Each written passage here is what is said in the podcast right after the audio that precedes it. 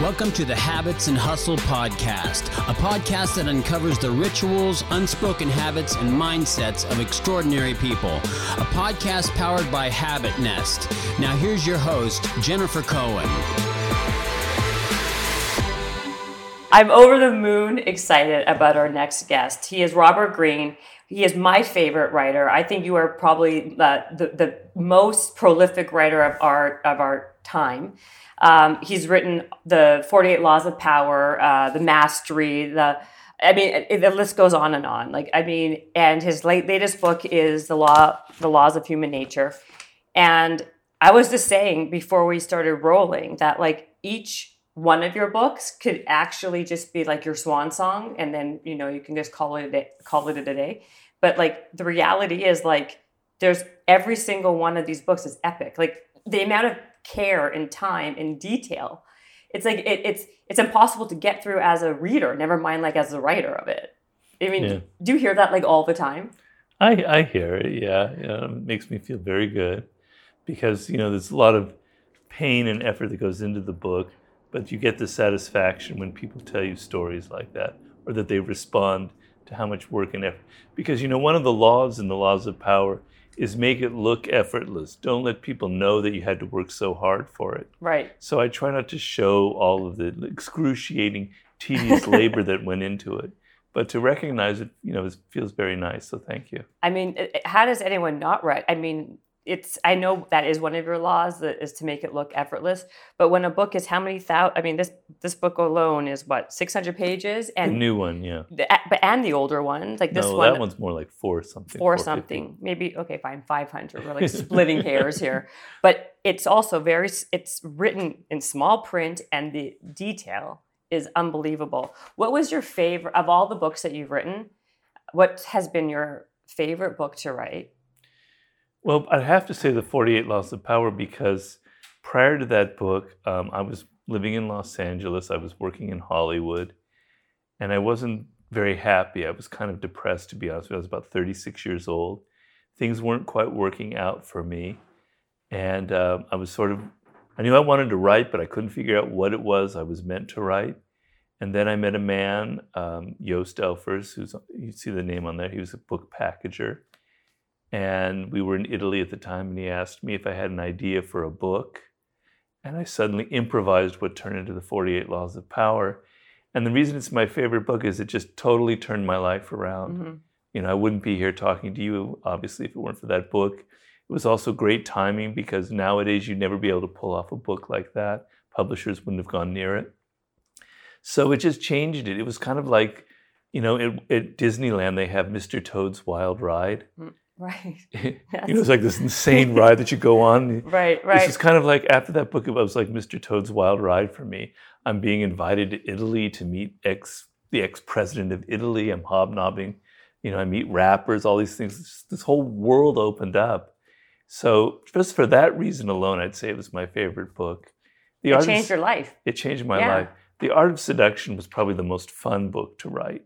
You know. Mm-hmm well i can imagine why yeah. right right yeah. and then the and the new book the laws of human nature i feel like all the books though help each other out like there's a lot of like synergies between yeah. them like if you read the laws of human nature understanding why people do what they do and the and what and human nature dovetails nicely into the 48 laws of power really right because right. that's how you influence people and gain power i feel like there's a lot of there's a lot of like interconnectedness. There is. You know, and your background, like you've had 80 jobs before you even started, right? Or something like that.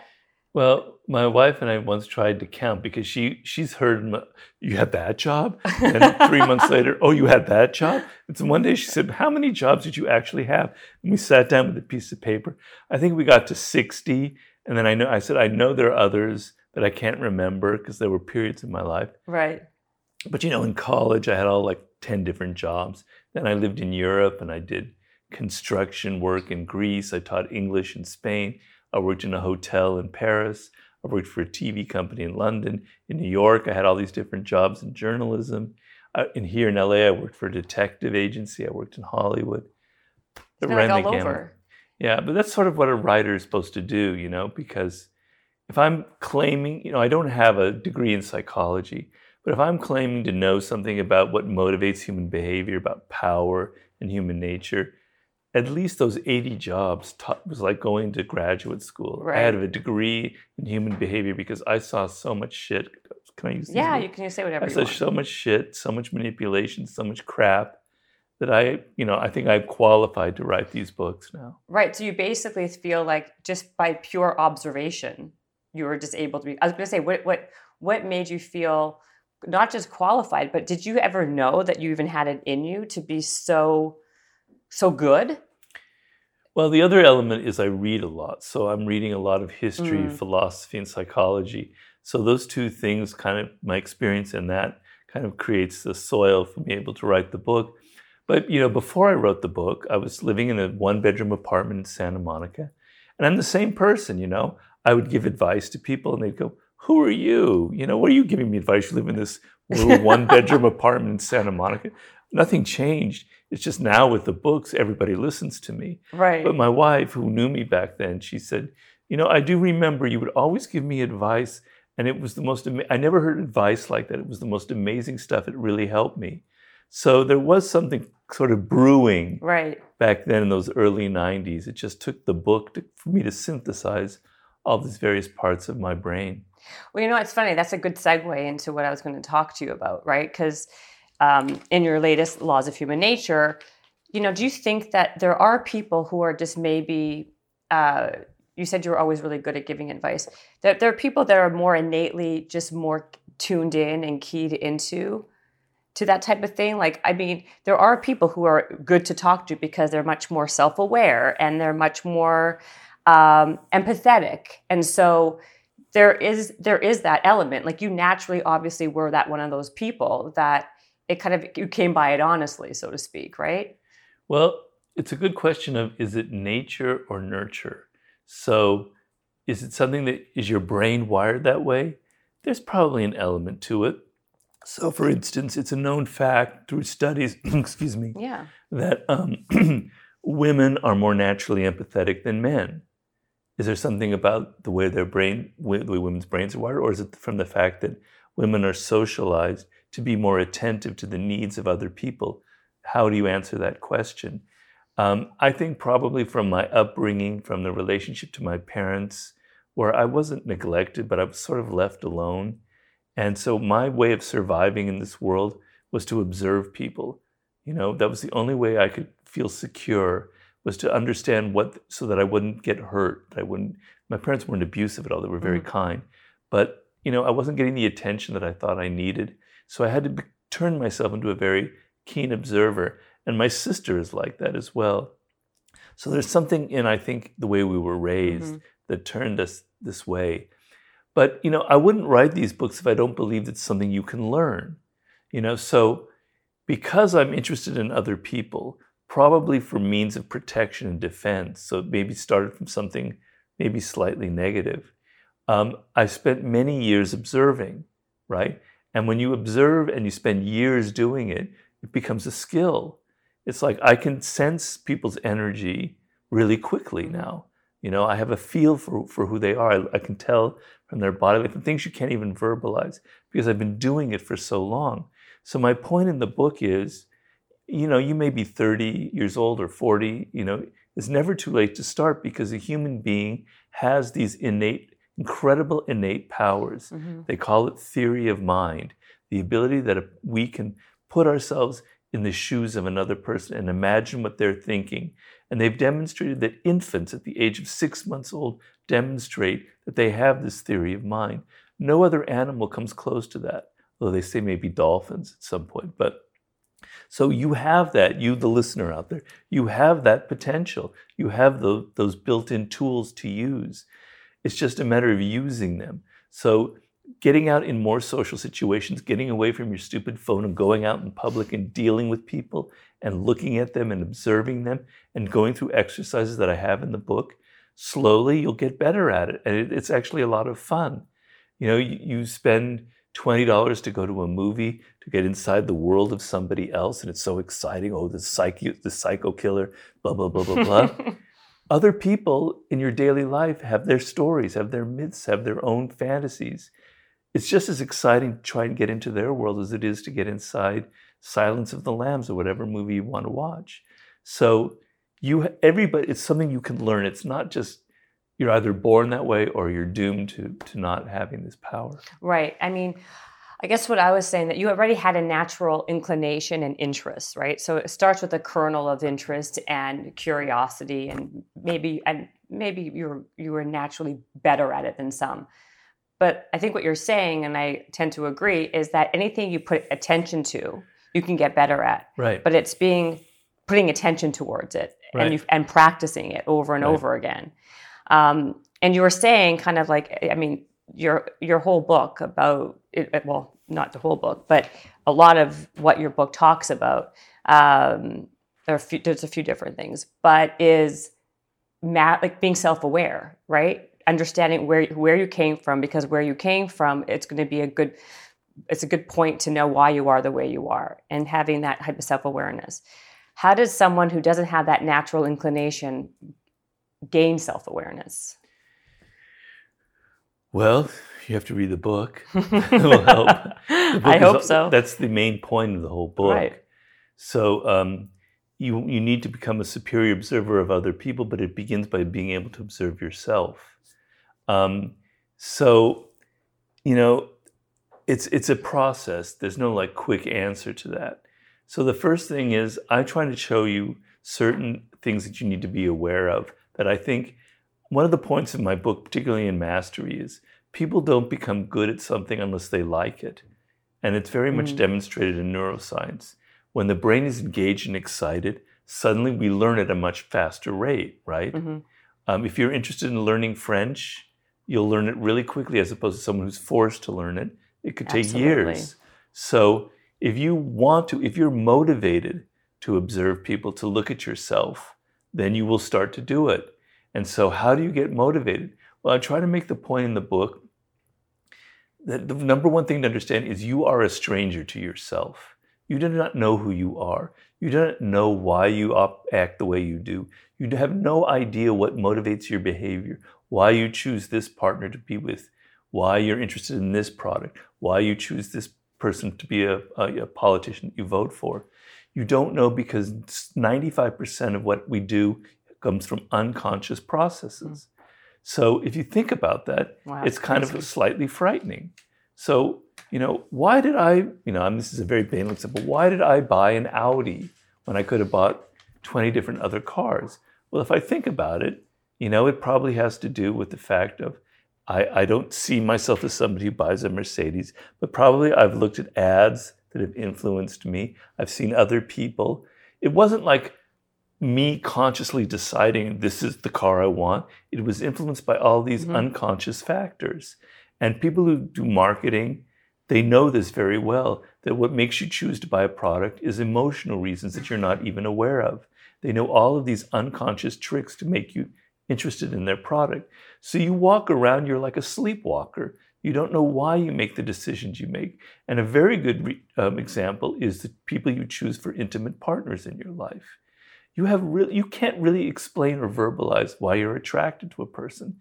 And oftentimes, if you pay close attention, you notice that there'll be certain patterns in people you choose. Mhm. And sometimes these patterns aren't very healthy. Uh, not necessarily always, Right. but sometimes. Why?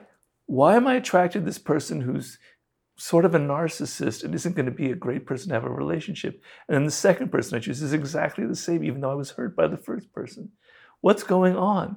I'm challenging you to look at yourself and say, look in the mirror and say, I don't really know who I am. I don't know why I make choices, why I follow this career path, etc.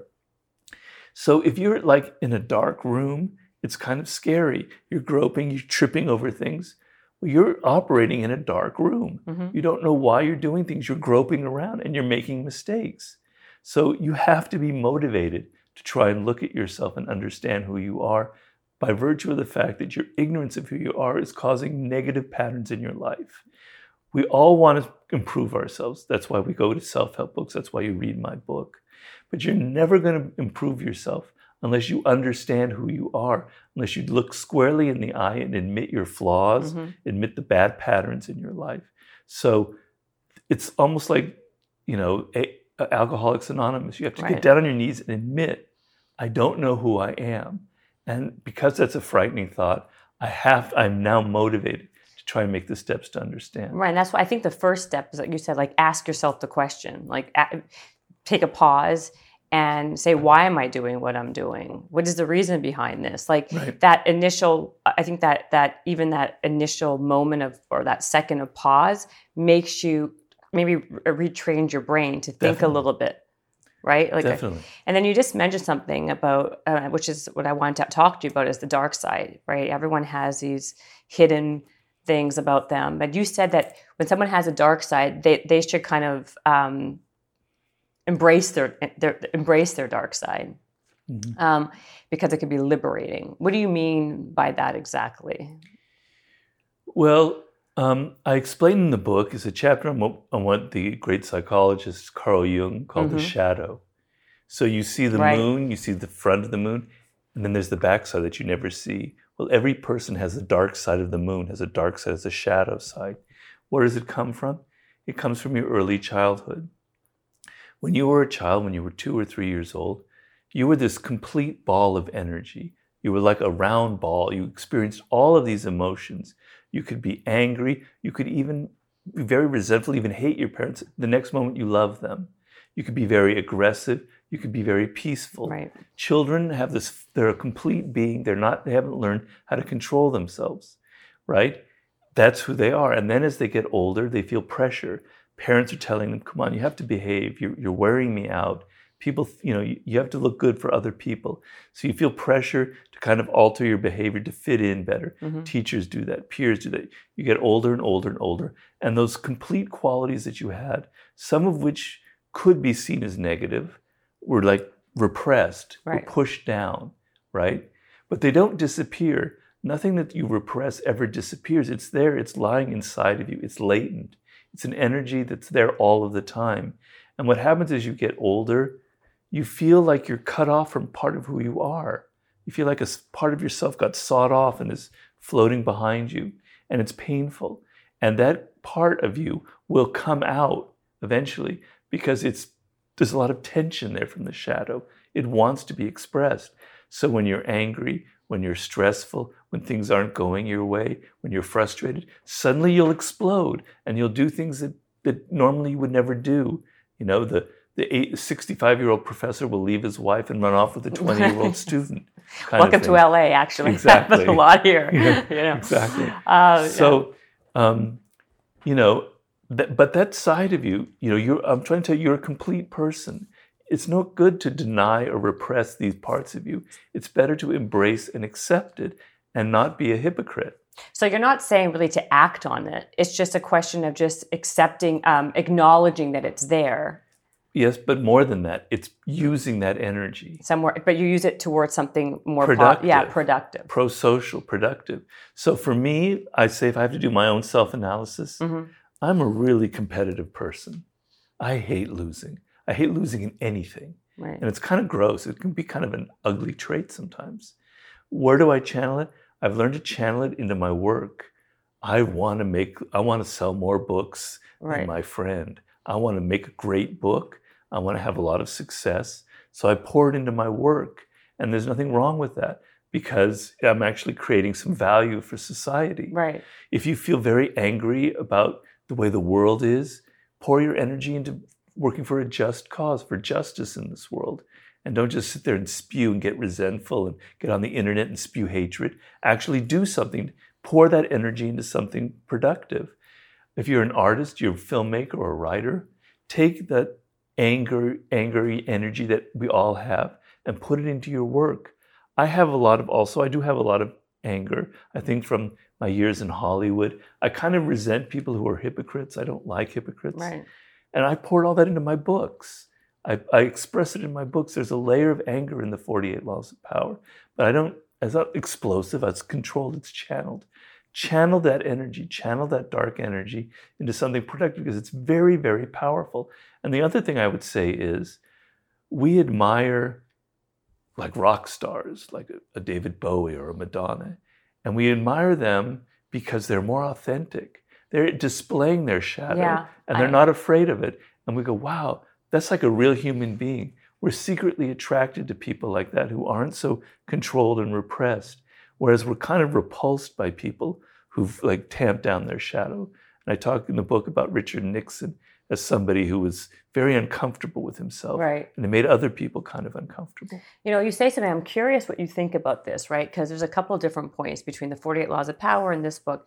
You're saying people who express themselves, right? But one of your things was, in one of, in, in, I think it was 48 Laws of Power, was to be kind of like extra, like to kind of be flamboyant in a way, to, sh- to stand out, right? That's one of your points.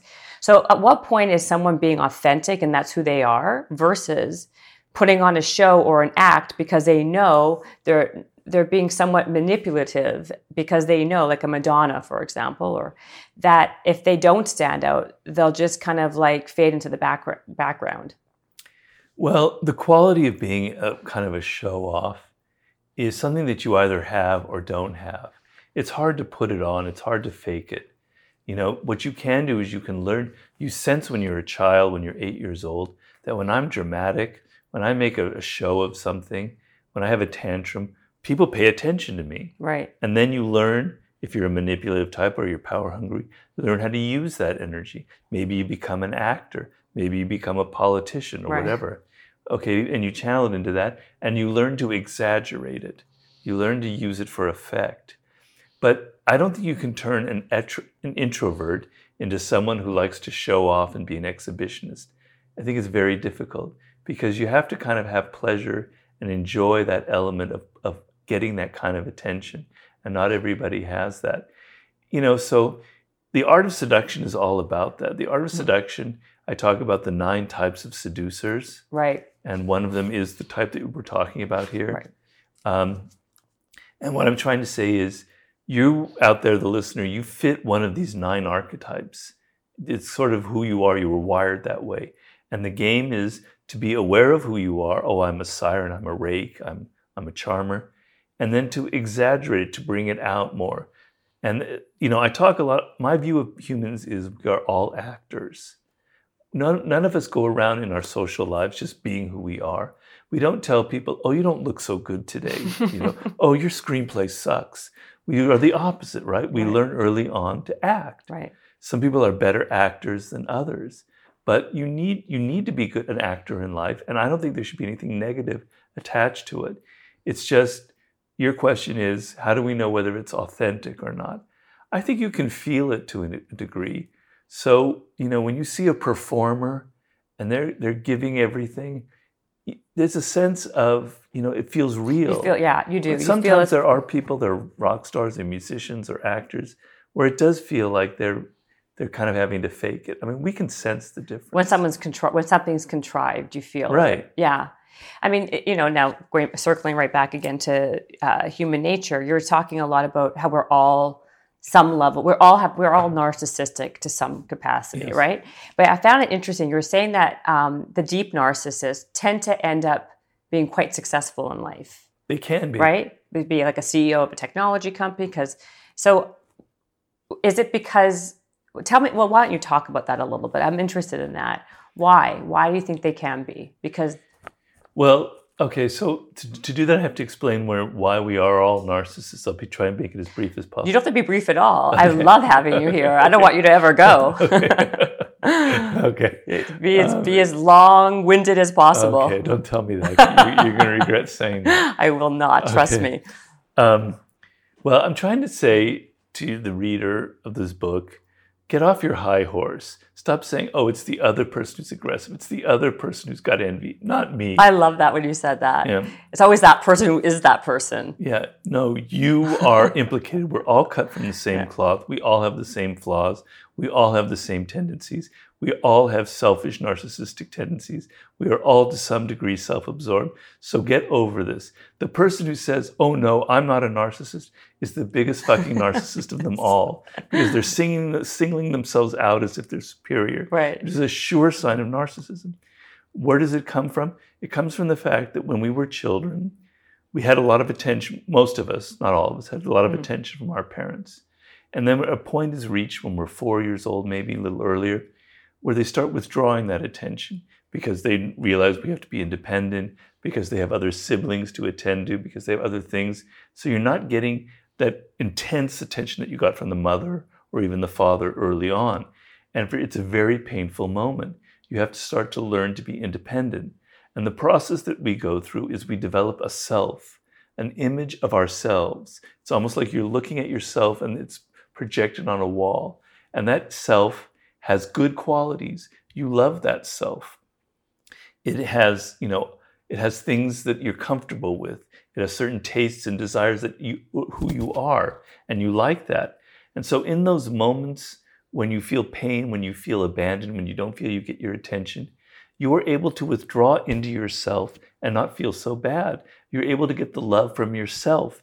You don't dependent on other people. You're not aware of that process because it all happened unconsciously. But psychologists have demonstrated, have cataloged it. It's very, it's a very real phenomenon. And so slowly, unconsciously, you develop this idea of yourself, this kind of ideal version of who you are. And as you get older, this tendency gets stronger and stronger. You like other people who share your own values. You like other people who flatter you. You like people who like you. These are all signs Mhm. of your self absorption, of your narcissism. There's nothing negative about it. Stop judging yourself. Every single person you know has these tendencies. Even Saint Teresa had these tendencies, all right? It's so true though when you think about it, right? Like we tend to like the people who like us the most, right? Yeah. Right? That's just what we do, right? Like Right. if someone flatters, they'll say, "Oh, you're so great, you're so nice, you're so this, you're so that," because it makes you feel good. You want to be around that person, obviously. Right. And and look on social media. Who do you who do you glom onto? You glom onto the people who have the same values, the same ideas as you, because they're like mirrors to yourself. Mirrors to yourself. You know, you're looking at yourself when you look at them, and their nice feelings and their good ideas are your good ideas as well. So you're a narcissist. Just admit it. Now, The deep narcissist. Some people Yeah. are what I call deep narcissists, and they had a childhood that was different. They come usually from some maybe a broken home. There are two things where things can become dysfunctional. A, the parent neglects them or is abusive, and the and the love and affection that they expect is actually the opposite. All right, so they're not able to develop that self that is able to love because they feel they actually hate themselves the inner self, you were saying, yeah, or or B, the parent overwhelms them with attention and suffocates them to the point where they're not able to develop an independent self. Either way, that, that self image that we come to love isn't, is, is aborted. It doesn't, it doesn't grow, it's not organic. And so when the child reaches five or six years old, in those moments of pain, when they're not getting the love they need, instead of turning inward, they have to do turn outward. They have to become a performer. They have to act out to get attention. They have to throw a tantrum. They have to be extremely dramatic. Mhm. And sometimes that drama is very exciting. We've seen children like that who are always performing. They're very cute. They're very charming. They know how to get attention through their wit, through their antics, right? Okay. But it comes it, it can come from an inner emptiness. They're acting out. They have to. It's the only way they can get the love and attention they need. So I compare it to a thermostat that you have in your in your in your brain. So let's say there's a 50% mark right in the middle. That's where half of your attention is to yourself and the other half is towards other people. And the higher you go up on that towards 100 is the more you're capable of putting yourself into the thoughts and minds of other people, getting outside of yourself. The lower down you go, the more self absorbed you become. So we naturally, I call us functional narcissists. We're able to function in this world. We're narcissists, but we can function well. We're normally at that halfway point. Sometimes we rise above because we're very interested in people. Maybe we fall in love, or maybe because of work, we really have to focus on people. We can rise to 60 to 70. But then when we're depressed, we kind of go down and we get more self absorbed. We go down to 30 and 40. But that thermostat will raise us up so that we never get too self absorbed because we'll pay a price for that. Deep narcissists can never get above that mark. They're always down below. They don't have that thermostat. They're always locked inside of themselves. And as they get older, they have to become more and more dramatic to get that attention. Mhm. Now, that could become a very positive trait, or it seemed to be, because it, it can be charismatic, right? So you learned as a child when you were five or six years old to be very dramatic to get attention. Now imagine you've been doing that for 20, for 15, 17 years, and you're in your 20s. You're like a master at getting attention, right? Mm-hmm. And you have this kind of energy where I need love from you, people. I need love from you. And it's very seductive. And people will give you that loving energy. You're a, you're a master at magnet at attracting that energy, right? But it comes from an inner emptiness. And at some point, it can turn against you. But you look at people, I worked, I was on the board of directors for a company called American Apparel. Oh, I love American Apparel. Yeah. Yes. Um, the, the founder of it was an admirer of my books, etc. Shocking. Yeah. but he, I, you know, I love him. He was a great person, but he was an incredible, deep narcissist, right? Right. Um, I take your word for it. Yeah, yeah. Uh, trust. trust you. Okay. Um, and so, but because of that, he had incredible charisma, and everybody was attracted to him for it. But then there was a very dark side to it, which ended up being his undoing. We can see our current president as somebody oh. who's definitely a deep narcissist. I would say Elon Musk, and it's been demonstrated, there have been profiles. My friend Neil Strauss did a profile of him. He's definitely has very strong narcissistic tendencies, and he's very dramatic and very charismatic. It's a source of his power, but it's also a great weakness. A lot of great artists are, are, are deep narcissists. Right. Um, but they're able to put it into their work and create great things. So, you know, that's their way of, of, of dealing with it. See, it's funny. You say the word charisma. A lot of times, what I notice when that behavior, like Donald Trump or whoever, to me, that's not. I don't see charisma. I just see like it's annoying and it's well, like yeah, I, I, didn't, I wouldn't. It's uncomfortable because I you, when you you feel that they're like they're just unraveling or they're trying too hard. Like I think that that quality of trying too hard is is like the opposite of charismatic in yes, a way. But, well, yeah, I, am not saying everybody who's a deep narcissist no, but, is charismatic. But no, but you're. I know what you're saying, but I'm saying it like it builds up that kind of um, personality where people are magnets towards it. Yeah, right. I mean, a classic example that I use in the art of seduction is Marilyn Monroe. She was right. an orphan. She came from a terrible background. She was completely ne- neglected as a child. A lot of great actresses have that same background. Right a lot of act i think a lot of hollywood is like that yeah definitely. You know and then when you when you peel the the layers of the onions that's when you really find the the wounds the underneath. wounds exactly. Yeah. that's what i mean so that's why I, I, tend to i know what you're talking about especially where we live right? Because yeah, we're in the you, heart of it. we're in the heart of it. You see like what people show you on the outside it's very different than what really happens on the inside. Right. Right? And so and and that's another thing you were ta- what you said, which I I really kind of uh, keyed into was pick people with for their character, not because they're charismatic or because of intelligence, because right. character is the most important thing, right? And I think a lot of times we that's how we get ourselves in trouble, right? Because we we pick people because we're drawn to that bright shiny light. Right. Right. So, you know, your your fate in life is we're a social animal. Your fate is tied with the people you choose to associate with. Mm-hmm. There's no getting around that. And you're either associating with people of good quality, of good character, or people of negative qualities and negative character.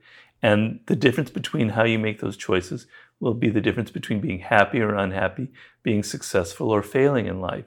So I know I've done consulting work with a lot of very powerful people in business, in sports, and entertainment. And their choices of the wrong business partner is why they come to me 90, not 90, but over half the time. Right. Right? I thought this, this man was, he was so, eh, you know, he's so smart, had a great resume, great ideas. And then the next thing I know, he's, he's like stolen the company from me. Or the next thing I know, he was actually really stupid and he made really bad decisions. And they they have suffered their company is destroyed. They lost a lot of money. Their reputations are ruined. It can cause real trauma. Right. These kind of bad, toxic relationships, bad choices. So, what is the root of the problem? The root of the problem is human nature. We're animals. We judge things based on appearances. Mm. It takes effort to stand back and say, maybe the appearance, maybe the smile, maybe the mask that people are wearing isn't reality We, we're not primed for that. Naturally, we see someone laughing, we see someone liking our jokes, we see someone saying the right things, and we, we respond to it. Right. We don't have that cynical or that mistrust gene that says, maybe it's not all what it seems. So if somebody, we're hiring somebody in there, they've got a witty, charming personality and a good resume, we hire them, but they have bad character. Now, what do I mean by bad character? Character is something that you can measure as strength or weakness. It's not a, it's not a moral judgment. It's a strong character or a weak character. So there's a kind of metal that, that they call it's a tensile quality. That metal can bend, but it doesn't break, right? And that's how they mm-hmm. de- design jets for that to have that right. kind of metal, right? And that's a kind of strength. It's a really strong metal that can bend a little, but it never breaks. That's the kind of quality you want inside of a person. You want to judge their inner strength. And what do I mean by that? Okay, well, here's a few good barometers. How do people handle stress? Under stress, that metal shows its weaknesses. So somebody, you hire somebody and they seem brilliant and everything. Then the shit hits the fan, there's pressure, and suddenly they can become hysterical, they make bad choices, they can become extremely selfish. You know, I never saw that side of them. It's because they were hiding it, and only stress reveals it. Right. Stress reveals character, just as power, a position of power, reveals character. When somebody is rising to the top, they'll be all charming and wonderful. Then they get power, and suddenly they turn into a raging asshole. Yeah. Because the power has gone to their head. You didn't see that until they've gotten to the position of power. That's their character being revealed. But you can see signs of it early on in how they treat other people, how they treat the people below them. Okay, so pay attention to the little things that people reveal, like how organized is their desk? How organized are they always late? Do they get things in on time? Do they treat other people who they don't have to treat well? Do they treat them well? Everybody in the company. You know, I talked in one of my books about Louis XIV. He would treat everybody in the Palace of Versailles with incredible kindness, even the cooks, even the maids, etc. You want people like that who are able to treat people who they don't have to be good to, but they're nice to. That reveals something about them. Okay? How do they handle criticism? Yeah. Can they take criticism? Or do they wither up and become whiny, weepy little kids, you know, get all defensive? That shows you that inner strength, that tensile quality. I had a, a Ryan Holiday, you probably heard of Ryan. Yes. I have a book of his over there.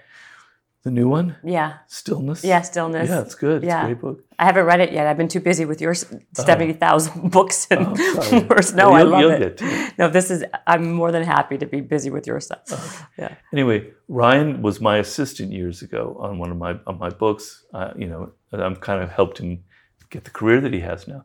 But the thing that made Ryan stand out was I could criticize him about his work in a very kind of you know, pragmatic way. He never took it personally. I was yeah. shocked because my idea sometimes is younger people, they tend to get very sensitive. I know I was when I was young. No, he was a perfect gentleman. He understood it, and he used that information to get better. Right. That's a sign. Constructive of, criticism. He yeah. took it. Yes, a lot of people are very. That's how, that's a great way of seeing someone's true character. Right. They're yeah. not like flimsy and like just just basically break down because you're you're criticizing them. Right. So that shows inner strength. Right. You want to find people like that to hire, to even be your intimate partner, because it will, you know, you'll avoid all that unnecessary mm-hmm. ugly drama. You'll get along better. You'll have, you know, an easier life. Everything will go smoother if you make the right choices. So when you meet someone and you're in that position where you have to make a choice, think first of their character. How can I gauge it? and don't get you know seduced by their appearances right no i think that's a great that's a, a great point and i think it's very true um, and i think a lot of times though people you know it's hard it's hard in the moment right because you get so like uh, you get you get so like engulfed into like how they're how they're charming and nice and and and, and flattering and yeah. but I think the character is a huge one and um, yeah, I think it's a great one. The other thing we were talking about is self opinion, right? Because um, in your book, it's if if you have to basically, I, I feel it's, I don't know if it's manipulative, it is, but I feel like that's what it is.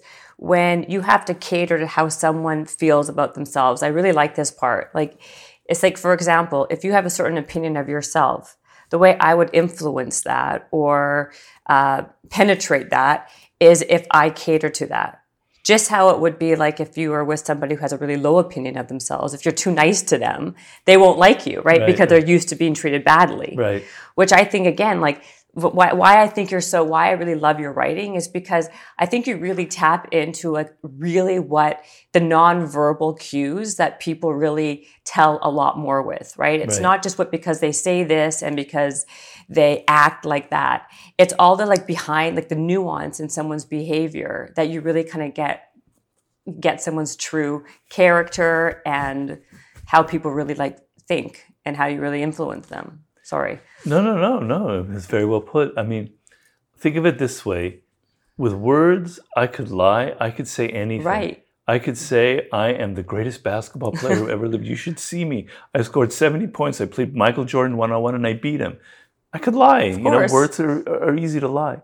But nonverbal behavior, patterns of behavior, actions, they don't lie. You can't lie with them. Mm-mm. The actions that you've done in the past, your patterns of behavior, reveal who you are. Your, your fake smile, your negative body posture reveals how you really are feeling, not your words. Right. So pay attention to this other language. I call it a second language the language of actions, of patterns of behavior, and of nonverbal communication because they're eloquent. They, they actually tell you the truth. Right. And then how do you so if someone has a bad bad opinion of themselves, right? Cuz like we were talking earlier, people's natural inclination is to be flattering and kind and tell them all these things. What happens if when you do that? Like, there's been times when, like, you know, I know when men do this all the time, right? They try to like get, get with a girl or whatever, and that girl has such baggage and whatever, and like they're like, I don't understand why she doesn't like me. Like, I sent her flowers, I called her on time, I Right. did this, I did that, and like nothing, and she's dating some like jerk off because like that girl's used to being treated that way. Right, she doesn't right. know any different. Right. But how do you figure that out early on to kind of I hate to say it, but to influence and help you know to kind of get what you want? Well, there are clearly signs of it. I mean, if you if you paid attention to that woman, she would show signs of in, great insecurities. I mean, you know, you can't really hide that. You would, you know, and by the f- fact that you're sending her flowers and she's not responding is already a sign exactly. that something is, is going on. Exactly. But it's all a matter of paying attention to people because they do reveal it. So most people have a positive self opinion, but I'd say 10% or 20%, maybe more. We all have a negative. I was going to say, you think it's that low? Well, I, I think that we all have a negative opinion of ourselves to some extent, right. but most of it is relatively positive. And some, even people with a negative opinion, they manage to turn it into a virtue. They manage to say, everyone has screwed me. I've been a victim. Everybody hates me. And it's their way of feeling kind of justified and superior to others. I'm a better victim. I've, I've suffered more than other people. Therefore, you know, that makes me kind of something higher than Right. others. Superior in a way. Because you don't want to go, nobody likes going around in life just totally hating yourself. So you turn even your, the qualities you don't like into something almost negative, um, almost positive. But let's just say more people than not do have a high self opinion. And studies, psychology, psychological studies have demonstrated this. So when it comes to our intelligence, we tend to rate it higher than it actually is. We think our IQ is higher than it actually is. When it comes to our uh, autonomous, our autonomy that we make decisions on our own, we tend to have a higher opinion. We think we're more rational than we actually are. When it when it comes to what was the other aspect? Excuse me, I just Emotion. oh, You said No, no, no, rational. um, oh yeah, of goodness, morality. Oh, morality. we kind of have an image of ourselves that's better than the actual Mhm. truth. We think we're a little more saintly than we actually are. Those are fairly universal traits in people. Some people not, I agree. Some people have that lower element. But you'll find most people will rate themselves higher in those areas. And then there'll be individual qualities where people will think, I'm a rebel. I don't stand up, I, I hate all authority. And that's their self opinion, right? They think of Mhm. themselves that way. You have to gauge people's self opinion. And if you cross it, if somehow you make people feel that they're not so smart, if you make people feel that they're really not acting on their own willpower, that other people are influencing them, if you make them feel that they're not really that good, if you make them feel that they're not as much of a rebel as they think they are, you've created an enemy, a secret enemy They may smile and say, "Oh, huh, yeah," but now you've got you've turned somebody into a potential enemy. They don't, you know, a point has been crossed, and you're never going to probably will never repair that because that self opinion is tied into their happiness, mm-hmm. to their feeling of who they are. Challenging that is deeply, deeply stirring up insecurities from deep within. You do not ever want to do that, right? Mm, no, okay? absolutely not. So you can call that manipulative, but you can also look at it another way. We go through life. What is the what is the biggest human need besides food and shelter and um, you know basic love from protection from our parents? What would you say the biggest need is? Um, besides love, influence, I don't know, um, our biggest need food, shelter, happiness, uh, connection, I would say. Okay. Wouldn't that be? Well, I. I Is it, it a wrong it, answer be, here? No, it's not a wrong answer. They're all good answers. But I would say it's the desire to be validated, to have recognition. Oh, rec- that, well, that, that, of course, that's your whole book right yeah, there. exactly. Right. Recognition. So think of how little in life you get that recognition.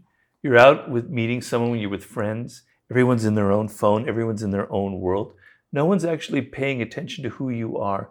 If you actually meet somebody who actually listens to what you said and actually validates your opinion, actually makes you feel that you're really a good person, it's pretty rare in life. You don't get that feeling very often, that kind of quality, individualized attention. People are hungry for it. And you don't have to fake it. Everybody has good qualities, everybody has decent qualities. More from our guest, but first, a few words from our sponsor. So, everybody loves payday, but loving a payroll provider, yeah, that could be a little weird. Still, small businesses across the country love running payroll with Gusto. Gusto automatically files and pays your taxes. It's super easy to use, and you can add benefits and management tools to help take care of your team and keep your business safe. You can sign, store, and organize employee documents all online. And you can choose from hundreds of benefit plans to fit nearly any budget. Plus, listeners get three months free when they run their first payroll. So if you want a better payroll in 2020, now is the time to start. Try a demo and test it out at gusto.com slash hustle. That's gusto.com slash hustle for three months free when you run your first payroll. You know, it's interesting you're saying this right now about recognition, um, not just because it's in your book, but I did a whole podcast before you about what the key thing to employee morale in a company is, and it's employees having being it's all about recognition. Yeah. The whole a whole idea of corporate culture is based on someone feeling that they that that, that they matter and that they're right. recognized for right. their work or right. their yeah, it's true. It's a it's a deep need. It's, it's also a need, need, to feel that you are an individual. You're not just a cog in a machine. Right. You're not just you know a piece that people are using. You actually matter. Your ideas matter, etc. We're hungry for that kind of mm-hmm. attention. So if you're able to supply that, you're giving something something very rare to people, and it's very positive. And you will then have room. Not you can call it manipulation. I tend to say you'll have in, you can have influence. influence over them. And we all want influence. If you can't influence your children, if you can't get them to stop their negative, irritating behavior, right? You feel terrible. Believe you drive me, I know. crazy. you have kids. I've got two kids. Oh, yeah, okay. I totally agree because I, you know, I was reading a couple different things about you, uh, about your books and stuff. And people are like, uh, being, it's so, man- this can be manipulative. I'm like, it's actually not manipulative. It's actually what, it's like the truth. It's yeah. being real because yeah. everyone needs at some level to have influence. Forget about if, if you want to be, if you want to climb a corporate ladder. If you have children, you have to have influence over them. If you have a, a, a spouse or a partner, you want to have influence. Exactly. Influence is not a bad thing. Right. To have influence. It's not, yeah. it's not like a bad word. And no. people take it as such. Yeah. And I, so I agree with you. I think yeah. that's obviously it's important. It's important to have that at any level. Yeah, I mean, um, you know, and extend it to work. If you can't get people interested in your ideas, right? How are you ever going to write that book or make that movie or create that that uh, you know that business that you want to found? You have to be able to get people excited or interested in you, and a lot of that depends on your knowledge of human nature. Yeah, what motivates people. So if you present an idea to a potential investor and it's all about you and your great idea, and you pay no attention to them, you're actually turning them off. You're actually saying to the person you're addressing, well, what is my interest in that? Why should I fund that? You know, I don't, it's all about you really. And instead, you want to make it about them and their self interest and what they're going to get out of it and how wonderful they are and how great this is going to be for them. You turn things around and suddenly the game changes. Absolutely. I, I agree with you. And, you know, you, and what you're gonna what I was gonna say to that is like when you want it when you want anything from somebody, you don't give them your you don't say to them, you need to help me because I, I, I, I, I. Right, right. You gotta find what makes them what, what what what kind of is that thing about what they need and what they want Right. because people tap into that much quicker Right. right um, and I wanted to I wanted to talk to you about a, part of your book about envy because again I, I a lot of these things like I think are so so true and like it's emotion it's it's, it's actually it's, it is human nature. People are envious even at any level at, at so many different levels. And you like break them down into like these four. So of if we all have envy right because that's kind of what we talk what you what you talk about um a number one like how we can get away from that and switch it around to be more positive so like how did you come up with like for, for the, this four the leveler the self-entitled slacker the status fiend and the attack and the attack attacher right those are the four common I think there are more, but those are the four common ones. Okay. the four common ones which one is the most dangerous do you have a well, they all can be pretty dangerous. They are. Um, the attacher can be often the most dangerous. There are examples of people who've actually literally murdered the people that they attach to. okay well, I then that's not talked good. about yeah. but, But- we're naturally envious people nat- that's a natural instinct right to be an en- to be envious of people around us in our peer group Well, the, the human brain functions by comparing and contrasting. So when we receive sensory information, something new and our eyes see something, the brain instantly compares it to things that we've seen in the past.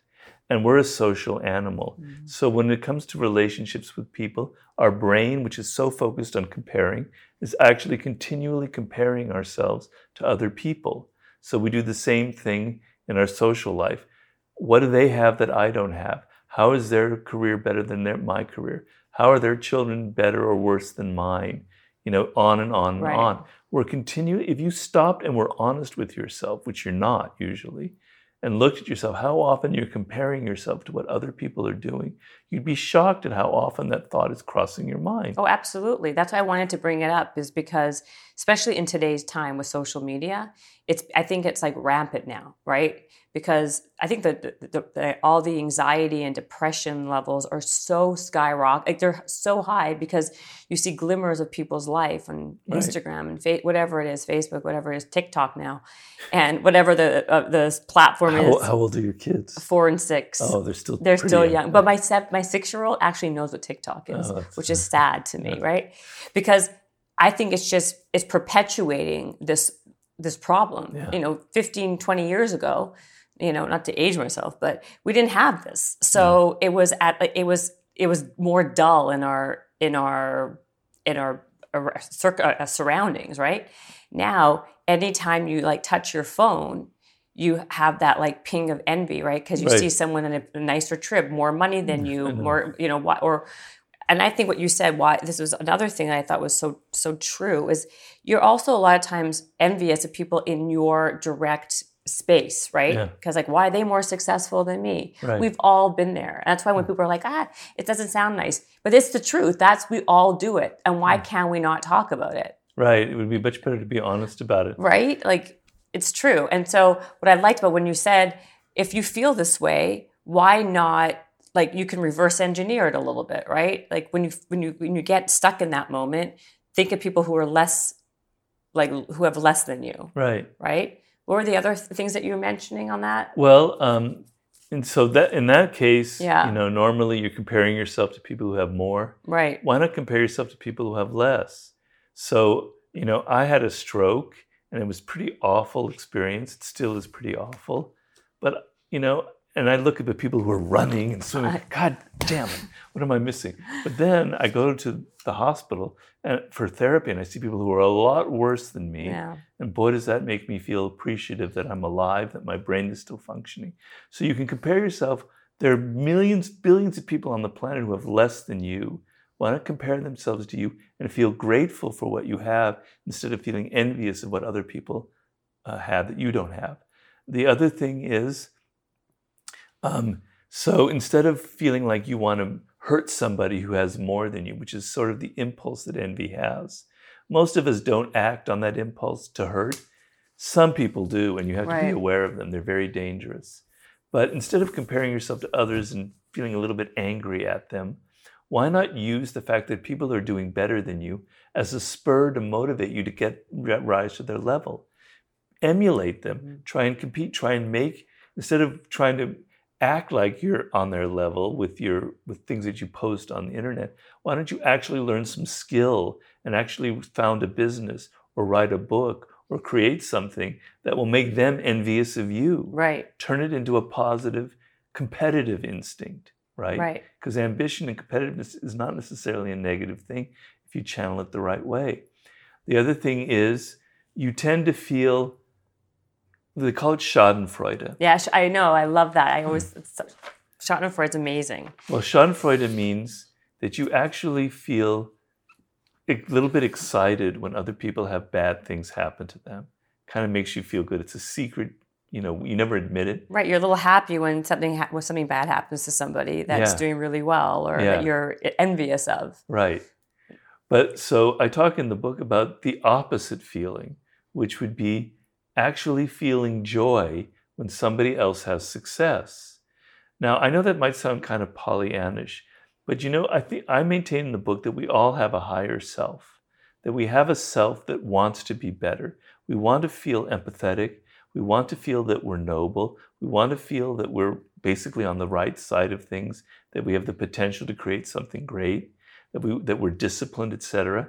It's a part of ourselves that we that wants to come out, and the ability to actually not just fake your happiness Mhm. that someone had some good news, but to actually feel their joy, feel it, is a really po- make you feel better about yourself, and that other person can sense it. So you know, I've had the personal experience with this because I've had some success with my books, obviously, and prior to that, I didn't have much success. So In all 80 jobs. in all 80 jobs, I had moderate success, but nothing to write home Yeah. about. Wow. Um, so I had suddenly received quite a lot of envy from my friends. And I could sense that rare person when I told them, you know, that I just sold my book or look at it's doing really well. They would actually be really happy for me. They'd be very excited. And I thought that is a really great human quality. Mhm. That shows, we're talking about character, that shows a generosity of spirit. And you will actually feel better about yourself.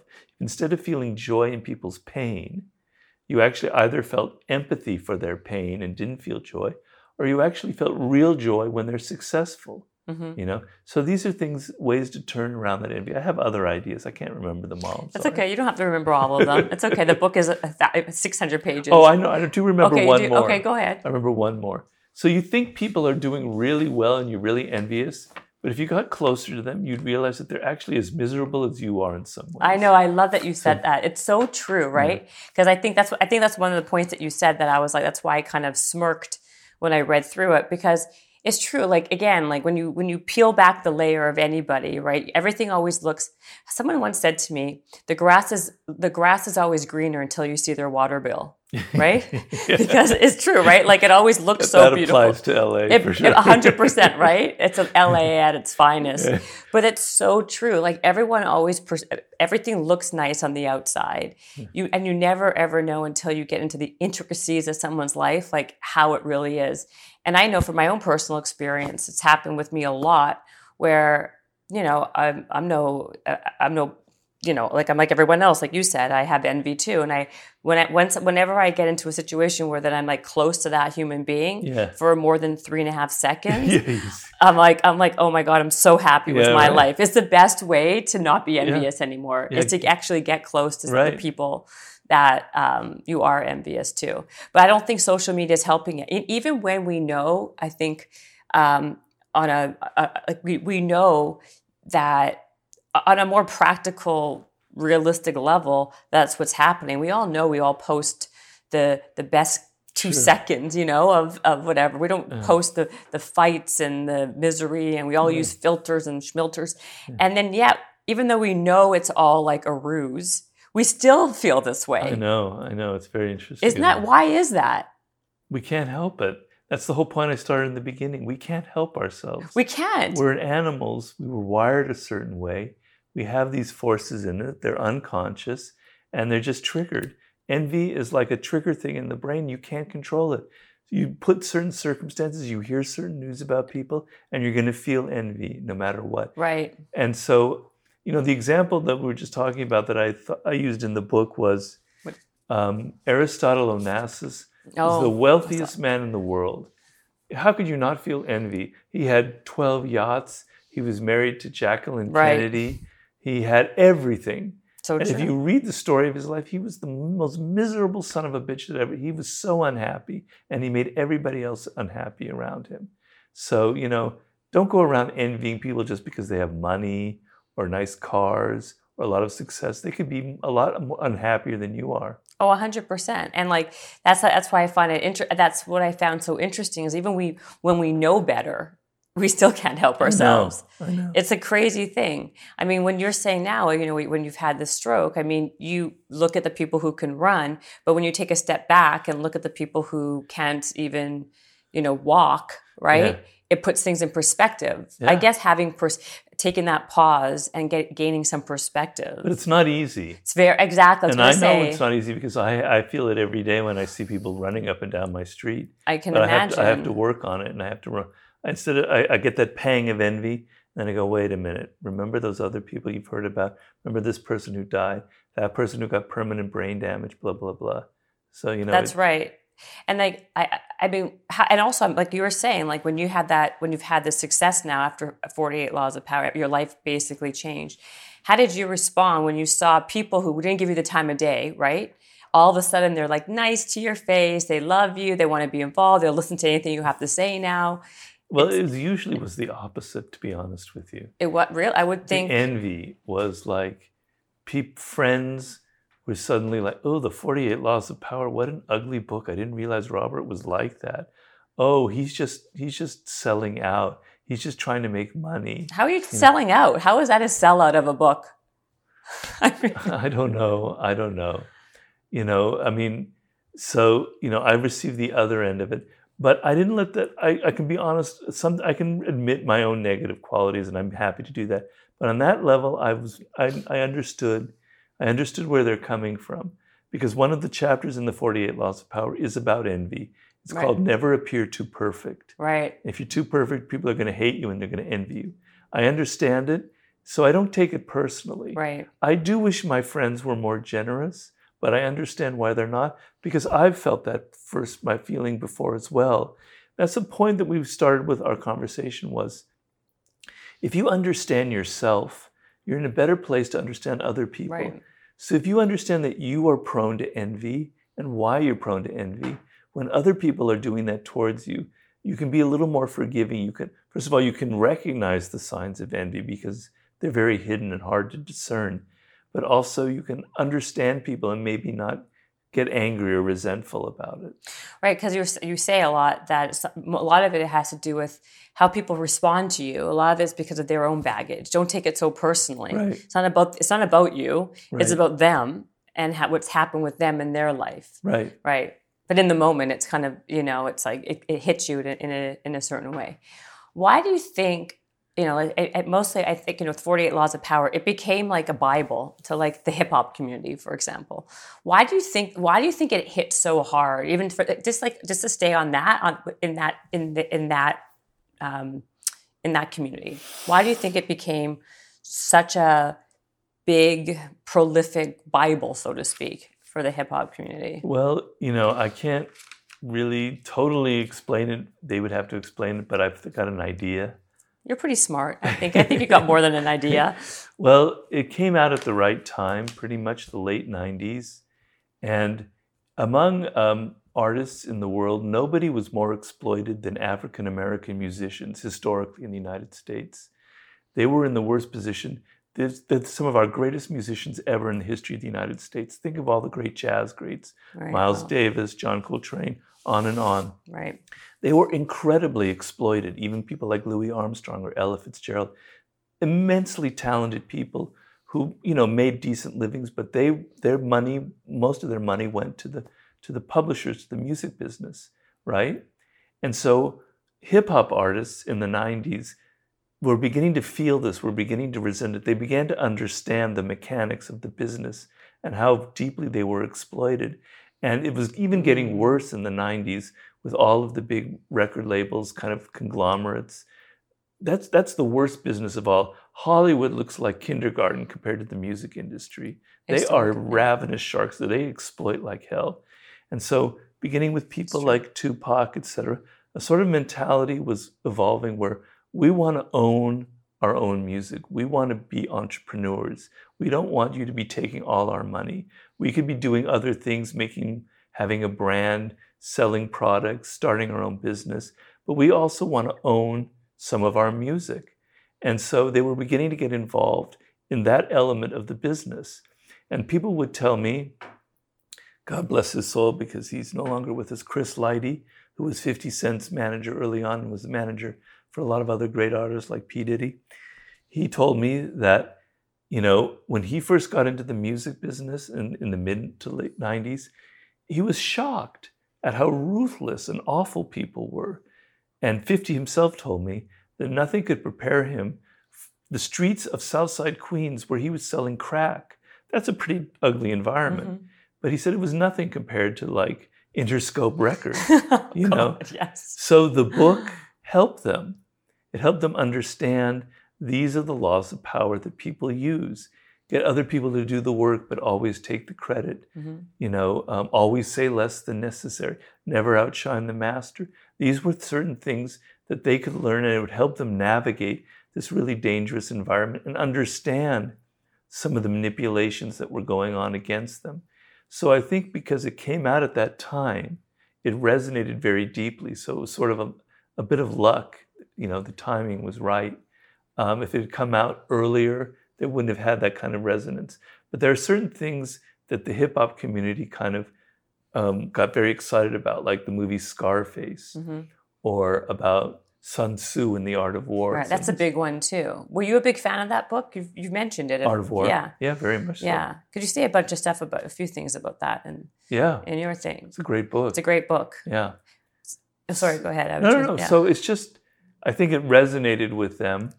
It came out at the right time, and I think it kind of gave them a, roadmap for perhaps how to deal with this sort of shark-infested environment. I oh, go ahead. Well, the only other thing is I think they appreciated the honesty of the book. You know, a lot of books that are about power, or success, they kind of sugarcoat it. Mm-hmm. They kind of go, well, you know, be nice, be generous, blah, blah, blah, blah, blah. And I, I was giving you like a straight shot of whiskey. Yeah. This is what it's really like.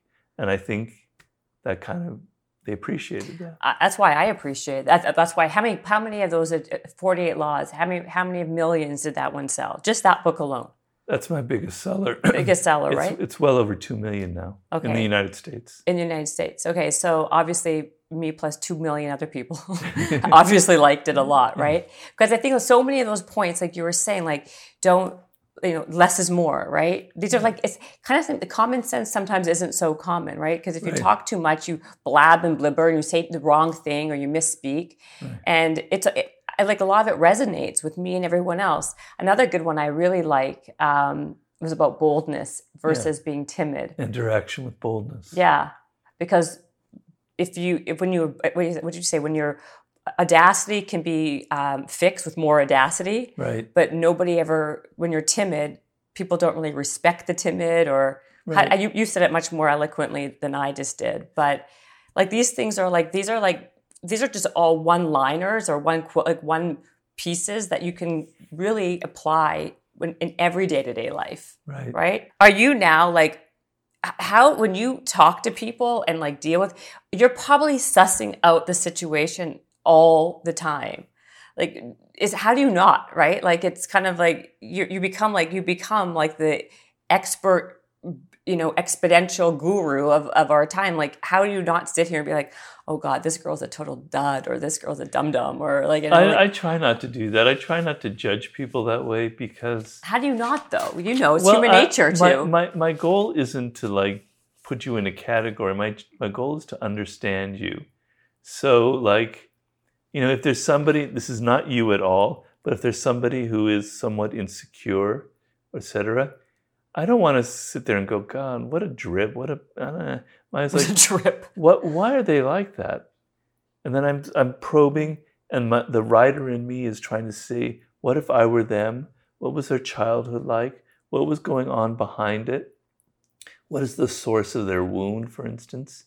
And then maybe a picture comes into focus where i can understand them on a level because that sense of understanding them is a much nicer and healthier and more productive feeling than oh, they're bad, they're stupid, they're ugly, blah, blah, blah. Because that's not accurate.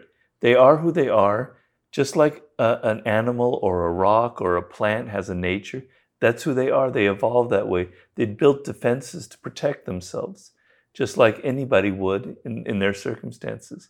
So it's a better thing to understand them. Not saying that some people are not dangerous or toxic.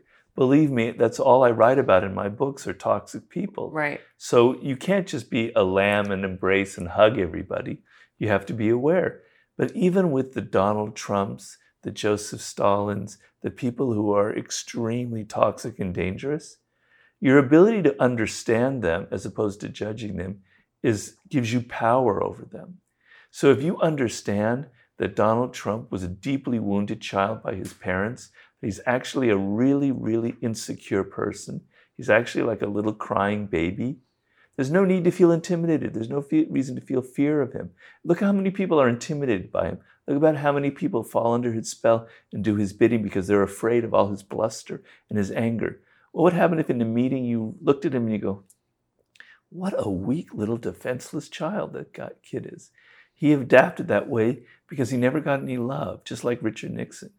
You know, and maybe you feel pity for him, but you're not going to be intimidated. You're not going to get sucked into his drama because you know that's the power that he has over you. And you know that underneath it all is great layers of weakness. hmm So your ability to not always judge people and react and get upset and defensive is power, translates into power. So when you understand why someone is toxic, you now have the ability to strategize against them, to take a step back, to do things that, instead of reacting, instead of getting sucked into their drama. So I'm I want to turn into I, I, my goal my way of looking at the world is it's all like a great novel that some writer up there put me in on, in on earth in some story and I'm observing people and it's all kind of interesting and exciting and I want to figure out who these characters are in my novel you know Who do you like when you read a book? Who do you like to read? Well you know um, I I read a lot, obviously. Right, So I write, I read like hundreds of books to write one book, and right away I can tell if someone, the writer, is a narcissist. I hate narcissistic writers who are there to kind of show off, to vent their opinions, to sort of say, oh, uh, to show their superiority.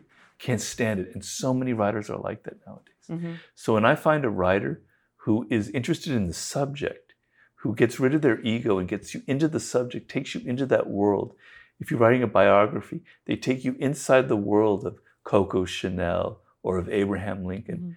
I love it. I love that writer. I don't care if they're not the best writer in the world. If they can make me feel that world, if I can feel that they're getting inside of it, then it's a great book.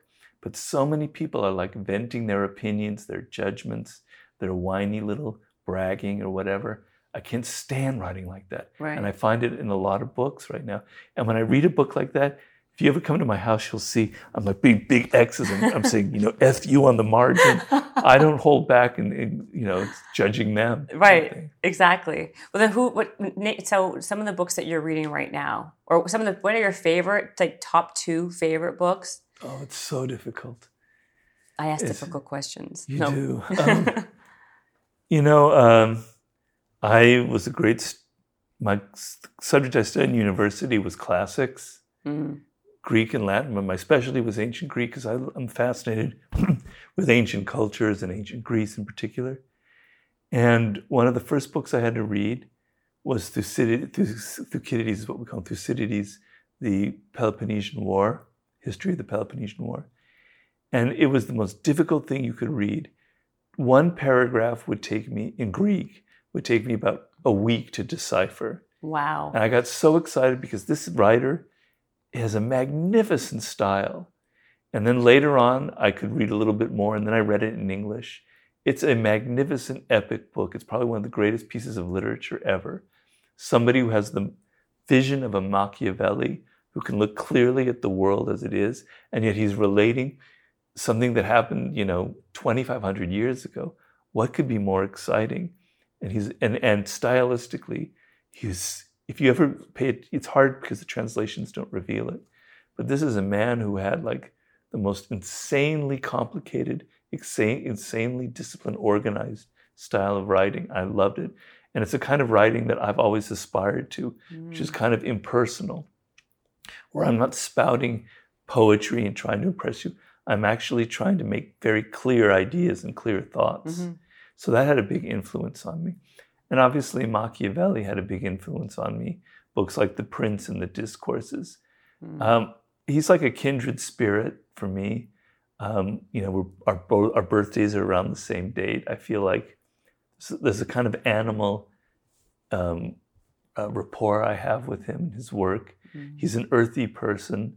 You know, he's really he he was he was a great seducer. He wrote one of the one of the most wicked, scandalous comedies ever about the Catholic religion. Um, he was just a great poet and writer, and yet he had the clearest mind when it came to analyzing power. And I'm a great admirer of him. If I could meet those two men, I would love to. I mean, I, those are two books. I could I could go on and on. Right. that. Any books recently?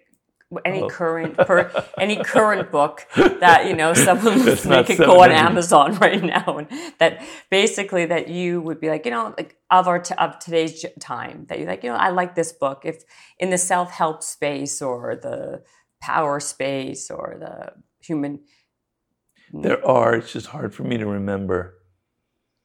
Um, I know. You know. I should. I should. You know what I should do? I should write these things down because people ask me all the time, and I'm never. I never have a good. you never answer. have an answer for I it never and have a good answer. right I mean, there are books that are read, written now that I love. I- I'm not totally against people nowadays, and there's some great biographies out there. Um, so what biography do you like let's keep it easy like what's what's your favorite of current times in the last 10 years biography, yeah. of, of, of a contemporary person or anybody in the past. of anybody in the past that you like that you can recommend right now Um, well, the book, the one that I read in that, for that book about Coco Chanel was a great, great Yeah. book. you like that one Uh, very much so. That Yeah. was a great book. The book that I read for Mar- about Martin Luther King in there, which you'll find in my bibliography, is the kind of standard, largest, longest biography of Martin Luther King, is really good. What I like in a biography is you make the person come to life. I can understand their humanity. Mhm. I don't want the saintly version. I don't want the de- their devil version. I want to feel what what it was actually like to be the flesh and blood human being. of the person right And so those two books. Um, there's a book about Abraham Lincoln, which I can't remember the title of, which I like a lot. Um, God damn. no that's good you gave me a lot Um, that's perfect that's a I lot I just read a, a biography that isn't going to resonate with people because it's about a, a, a romantic poet from the 19th century. But man, it was one of the best biographies I've ever read. really It's a biography of the poet Coleridge, Samuel Taylor Coleridge, because I'm doing my next book. i was going to ask you. It entails a lot about. What is of- your next book My next book is about the sublime. It's something Oh. I would talk about in this book a little bit, and um, and it's like a thousand pages, two volumes. But boy, was it good! really Yeah, and that's so what do you have the title of your new book is it called sublime or it's called the law of the the, laws of the No, sublime the law, the the law law of the sublime. the law. So is this law one like this one law six hundred pages, basically? This book should be more the three to four hundred pages. oh, okay. So it's like a quick read. You know, basically a quick read. I was looking at like uh, Audible the other day to to to read one of I think the mastery one of the books that I did not read, and it was like literally twenty nine hours, like twenty nine hours. Which book? I don't. I think well, it my was. book is 29 hours. No, I'm just saying um, all of your books. But I'm saying like I read. I I actually like. I manually read most of these books, but I wanted to, knowing that you were coming on, I wanted to be really. I wanted to kind of know about about, about all your work, and then it was like a when I went and to try to download and listen, it was like 29 hour, you know, listen. I'm like this. There's not going to be a time when I can listen for 29 hours on anything. Yeah. So I might as well just read it myself. Thank it's, like- you. it's just it's just easier that way. yeah, you know? I, I, I- have a hard time with au- au- Me uh, too. I don't know how people can like they don't have that how how do you have that much time to like passively listen because then you're not it doesn't penetrate a lot of the times, right? And then you can't go back and oh, they said that. What, where, what was that quote mm-hmm. there? Exactly. I really want to find that one little tiny quote. How you can? I know now it, they're going to make technology where you can be able to do that probably, but not. I mean, for me, I like to write in the book. I like right. take notes. Exactly I like to reference and cross reference. I'm old school. I'm way. old school too, though. I mean, we're just dating ourselves. But like, Yeah. I mean, there's some great things you can do in Audible when it's an easy. I mean, there's a lot of books I, I love on Audible, but certain things that you really want to pay attention to the detail Yeah. and like remember it and like really kind of get it into your like DNA. You have to have like a hard copy of it. I mean, it's good if you're traveling and you don't have to carry 20 books with you. Right. That's about the only use I can see. Well, with your books, you need a whole new suitcase. I mean, literally, I need a whole just like a book suitcase. Like this is heavy. I was just I was just in Mexico for a book tour, and the book is even thicker in Spanish. Oh god. and I had to carry it around, and my I kind of hurt my back. Oh, I can imagine. I mean, I can do not like it's like this. It's heavy for me. So then, mm. when you wrote the fiftieth law with Fifty Cent, did he come to you and say, "I really want"? Was he obviously he was a huge fan of yours, and he says, "Let's collaborate together," or like, how did that even? Well, it's not quite as sexy as that. Basically, his literary agent, a young man named Marc Gerald, okay, approached me and said, 50 is a huge fan of the 48 Laws of Power. It's his Bible. He would like to meet you. And I go, sure, Right. I'd love to. Why not? So I flew to New York and uh, I met him in the back room of a steakhouse on Madison Avenue. And he was with his little, you know, posse Entourage. of entourage people who works with. And I was just by myself. I was a little bit intimidated. I didn't know what he would be like. He has this image and Right. I was a little concerned. And um, we hit it off really well. You know, sometimes people, you, you never know who you're going to connect with. you never know. Sometimes people that you think you're going to hate or who you're going to love, it, there's no chemistry or energy between them. And I'm not somebody who's attracted to celebrities. I'm actually more interested in taxi drivers or Uber drivers, people's daily lives. I don't really want to hang out with Taylor Swift, to be honest with you. you don't. No, I don't. I mean, there's nothing against her. Maybe she's amazing. Maybe you'll do the fifty-one laws of power with her. I oh, mean, maybe. Yeah. I doubt it. But, but 50 was very real. He, he, I just written my war book about strategy. And he was, you know, we were talking about strategies in his life and his career. And we just had a nice kind of uh, energy, synergy together. right. And, um, and I think it was, it was mutual. He could feel comfortable with me because he knew that I'm not like someone who's like in love with celebrity. I'm just, you know, A normal person. a normal person. He wasn't what I he wasn't what I was expecting because he was much nicer and very sweet and actually a gentle person. And I wasn't what he was expecting. He was expecting some kind of shriveled Henry Kissinger type who's really maniacal and power hungry. So we were both kind of shocked and surprised. And then I came away from that going, you know, you couldn't imagine two more different people in the United States of America, where he grew up on the streets of Southside Queens, and me, a middle class Jew from Los oh, Angeles. Oh. You know, Yes. what, what, what, what could be more different? Yeah. And what could be more exciting than to bring our two brains together to create a book and to create something, to bring our two ways of looking at the world? You know, that to me is the greatness of America, that we, that we have incredible commonalities. And instead of talking about all about focusing on differences, let's talk about what makes my very different world from your very different world. What are the similar things? Mm-hmm. Why we both became obsessed with strategy? Why we're both very interested in in in power, for instance. So I thought he's an inspire. I spend my life with dead people, Napoleon, Louis the Fourteenth, and here I have a chance to be with someone who's actually living and breathing and has blood flowing through their veins. Right. Why not write a book about with him about our ideas about fear and sort of weaving in stories about his life and lessons from his life about what can happen to you if you have no fear. And that's sort of what the book is about. I have a question. You know, we're talking about laws of power.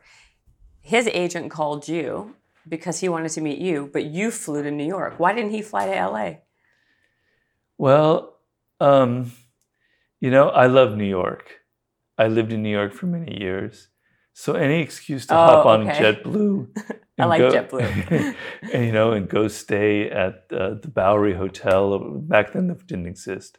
I don't know where I was staying back then, but you know, I love New York. Right. I like it so um, it's more having to do with that. than anything You know what? else. Come out to L.A. isn't his environment. It's not who he is.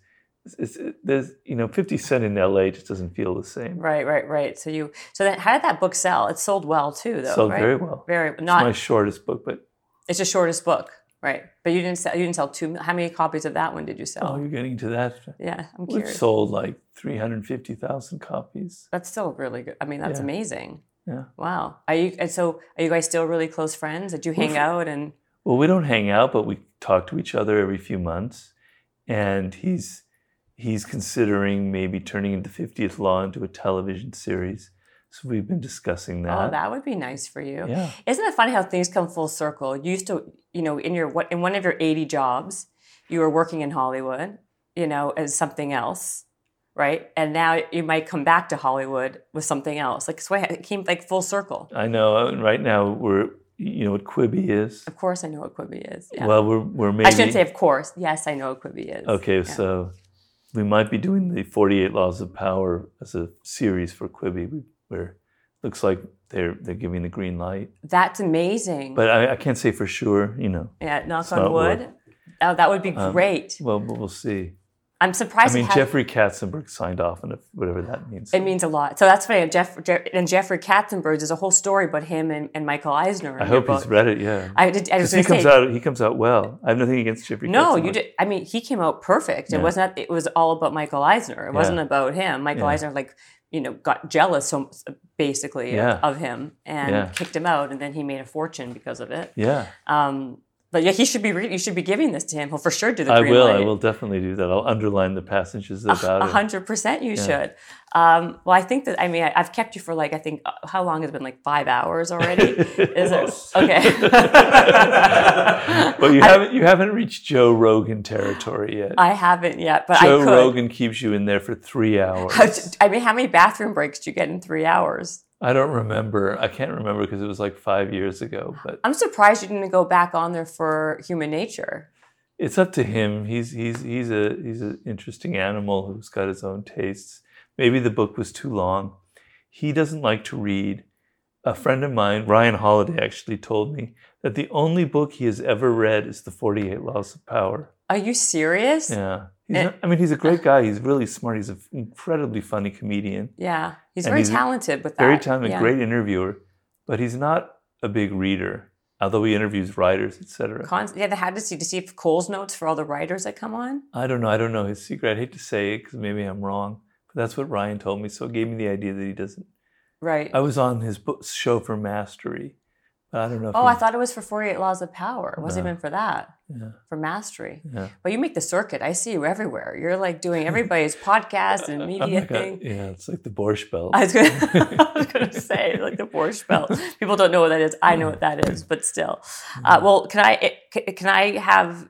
I'll either come to you or you can come to me. But I want to do a whole other one on the Forty Eight Laws of Power, sure. or the and the sedu- I mean, on every one of them. That's why I felt like I felt kind of you like can move into my house. I try to an extra bedroom. I'll be more than happy to, because the truth is, like, I did, I like, I got like, I got some anxiety because I'm like, I have so many things, and like, I have notes scattered from this book and from that book, and I'm like, how am I going to condense it all in like an hour? Because, like I said, like most people have one book and it's like an easy thing, whatever. You have like a hundred, you know, eleven of like masterpieces. So Only six, but I'll take the. Okay, 11 when you count how big they are. Okay. Okay. They're like doubles. Okay. Okay. It's like a, a double thing. Um, so yeah, and so thank you so much. I really loved having you oh no, having thank you. you very much. I really enjoyed it. You you organized all of your scattered notes very well. Thank you. I appreciate that. Thank you.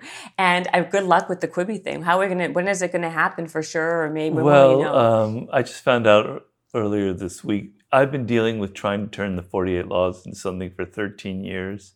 I know how things in Hollywood are like, Mhm. you know, slip through your fingers like quicksand, quicksilver. So I'm not, you know, I can hardly say that it's for sure, but I think we'll know in the next couple of weeks. Um, there's a a particular individual who's behind it, who's kind of famous. oh, that well- kind of. Is it Jay Z? No, Is it Fifty Cent? no, Is it Beyonce? No. Okay. Is it Kanye West? No. Okay. Who is it? Drake. Drake's behind it. Yeah, well, it's his company that's trying. to Oh, I love. And he, first of all, I'm Canadian, so is he. Oh, you are? Yes, I'm You're from Can- Toronto? I'm from yes, so you can Yeah. understand. You know, he's half Jewish. of course, I know he's half Jewish. He lived I- in Fort. I know.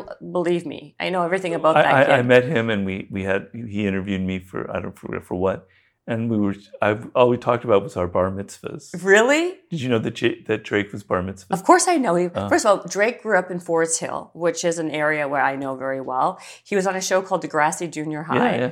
right? So I knew Drake before Drake was. I knew who he was before Drake became became Drake. Uh-huh. He's like a nice Jewish boy from Toronto. Yeah, I'm well, like- he's not. There's another side to him. I was gonna say totally when I say it, I was gonna say he's not really a nice Jewish boy from Toronto, but you know what I'm saying? Like Yeah. he's behind this project.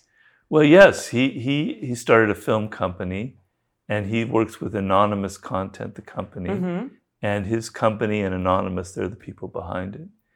I'm sure he's like, well, wasn't he a huge another one? He's a huge He's fan a huge book. fan of the 48 Laws of Yeah. Power because it really helped him as well. You know, he's he, he can testify to how ruthless and awful the music business is, and he's when it comes to suffering from envy and bit and you know bitter rivalries in the music business, he has a lot of stories. Oh, you know what? I'll tell you something. I was going to say it earlier. I used to work in the music business. So Oh. when I was in Canada, I, I, I used to be at BMG Music. And so I moved out to LA to work for a record label. I got poached by a different record label.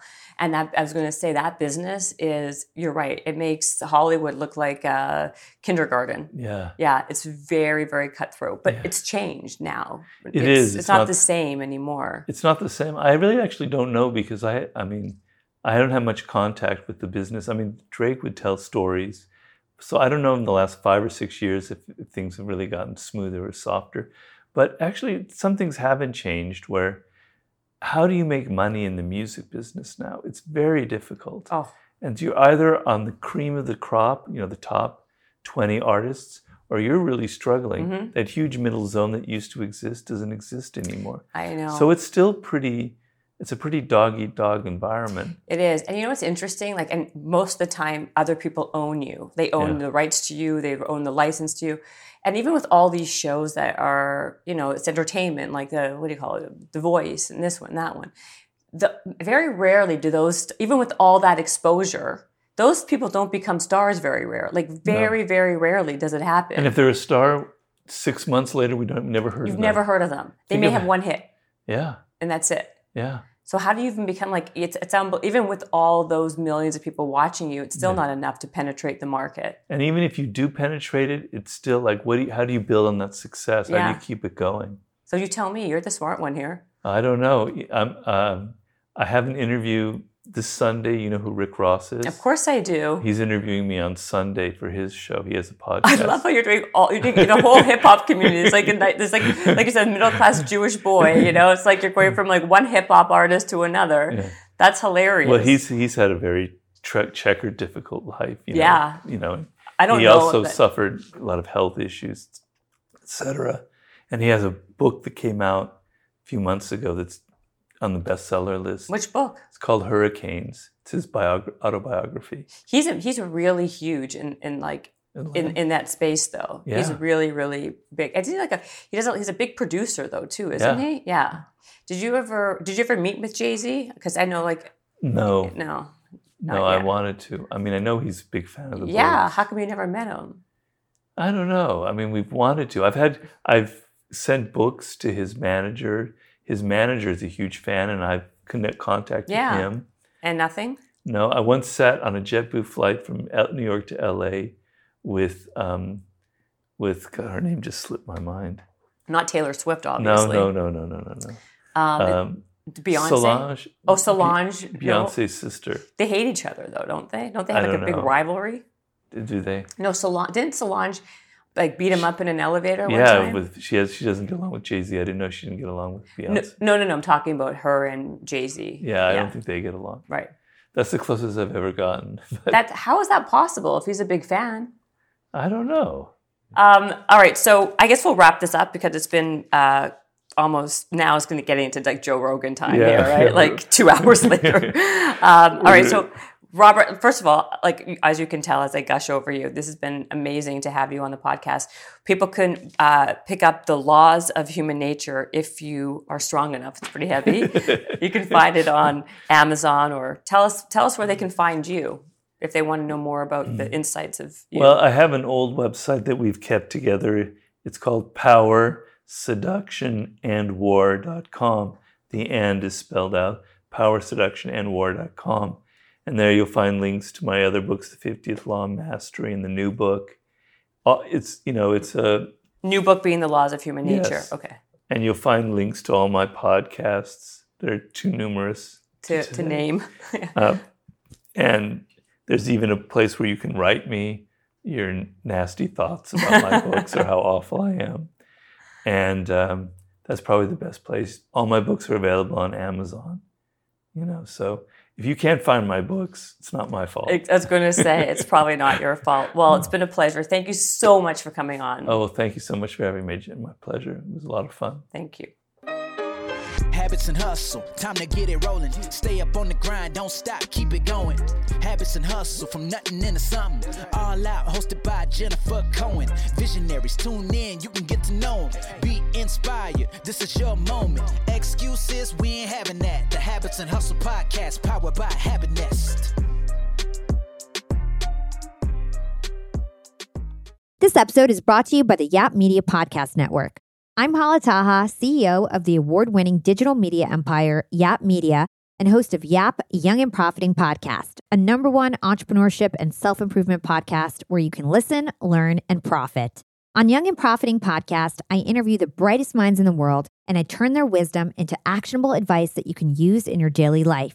Each week, we dive into a new topic like the art of side hustles, how to level up your influence and persuasion, and goal setting. I interview A list guests on Young and Profiting. I've got the best guests, like the world's number one negotiation expert, Chris Voss, Shark Daymond John, serial entrepreneurs Alex and Leila Hormozi, and even movie stars like Matthew McConaughey. There's absolutely no fluff on my podcast, and that's on purpose. Every episode is jam packed with advice that's going to push your life forward. I do my research, I get straight to the point, and I take things really seriously, which is why I'm known as the podcast princess and how I became one of the top podcasters in the world in less than five years.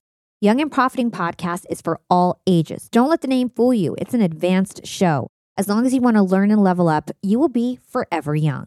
So join Podcast Royalty and subscribe to Young and Profiting Podcast, or YAP, like it's often called by my YAP fam, on Apple, Spotify, Castbox, or wherever you listen to your podcasts.